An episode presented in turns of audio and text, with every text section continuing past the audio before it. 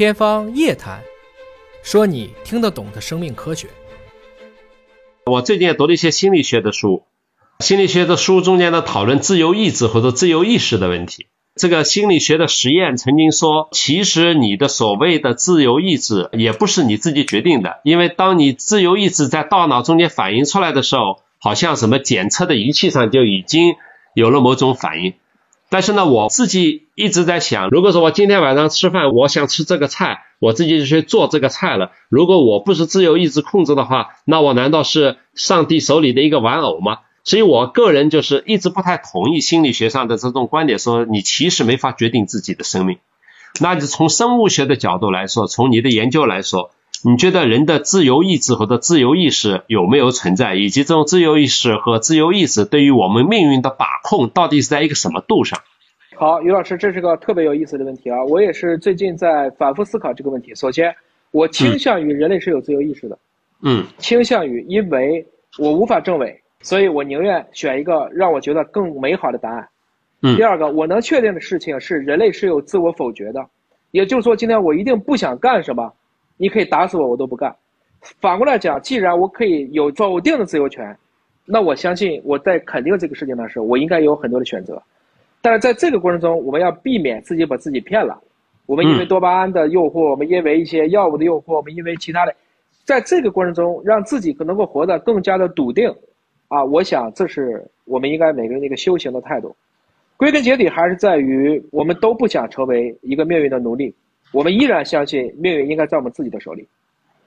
对，我想问你，刚才说有一个话题特别重要，就是说自己把自己给骗了。那比如说像双十一的时候剁手党，拼命买东西，买完了第二天又退，或者说买完了柜子里放了一柜子，一年都不用，那这种东西是不是算是自己把自己给骗了？那当人在做出对自己生命比较重要的决定的时候，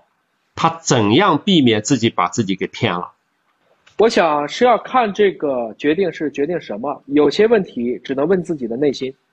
有些问题的确是可以三思而后行的。在我理解呢，我们每一个人在这一生当中，有几种人是一定要存在的。第一种就是所谓的高人，他能给你指一条路，嗯然后要有一个贵人，能帮你去相助。当然，也一定要有敌人，能帮你进步，还得有小人。其实很大程度上讲，我们都是被小人所成就的。从这个意义上讲，所谓的用师者胜，而用徒者亡，死亡的亡。嗯我们确实在生命当中，在遇到特别难的事情的时候，应该有可以去请教的老师或高人。我觉得这是非常非常关键的。也就是说，如果为了避免遇到一些自己看不懂的问题、看不透的问题的时候，应该平时去储备一些这样的一些啊，你可以去把他当成一个老师去对待的人，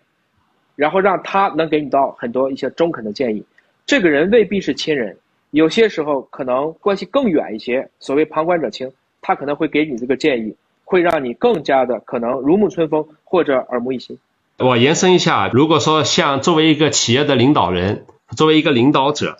如果说你周围全是奉承拍马的这个部下或者是小人，没有任何人能给你提出真正冷静的忠告或者甚至批评的话，那么这个企业可能就会陷入到某种危险之中。有这个说法吗？那是简直是一定的，呃大家一定因为。很多人就活在了一个自己营造的一个信息茧房里面，听的都是好听的东西，那不就是皇帝的新衣吗？嗯嗯，对。但是呢，我作为一个普通人，因为普通人有普通的弱点嘛，喜欢听好话，喜欢别人顺从你。那我怎样来做一个自我判断？我觉得我是活在了一个充分信息的这个环境中间，以至于我做出的任何决策都不至于说是被自己骗了。挺难的。孔子都已经到了七十岁的时候才随心所欲不逾矩，我们今天 离孔子的境界还差得远。所以某种程度上讲，于老师，我们今天做的任何的选择都一定是有错的成分。嗯关键就是在于，人其实不管对和错，既然做了就不要后悔。人从来不会因为做了什么而后悔，只会因为没做什么而遗憾。所以年轻的时候，不管自己做了什么样的选择，只要不是伤天害理的，做了就把它做了吧。那么在这个过程中，吃一堑长一智，失败的越早，成功的也越早。但是最聪明的人，并不是说要通过自己的失败来证明什么事儿，失败其实不是成功之母，成功才是成功之母。看着别人的失败，看着别人的教训而避免了自己的失败，啊，这就是上士闻道，勤而行之；中士闻道，半信半疑；下士闻道，大笑矣。不笑不足以为道啊。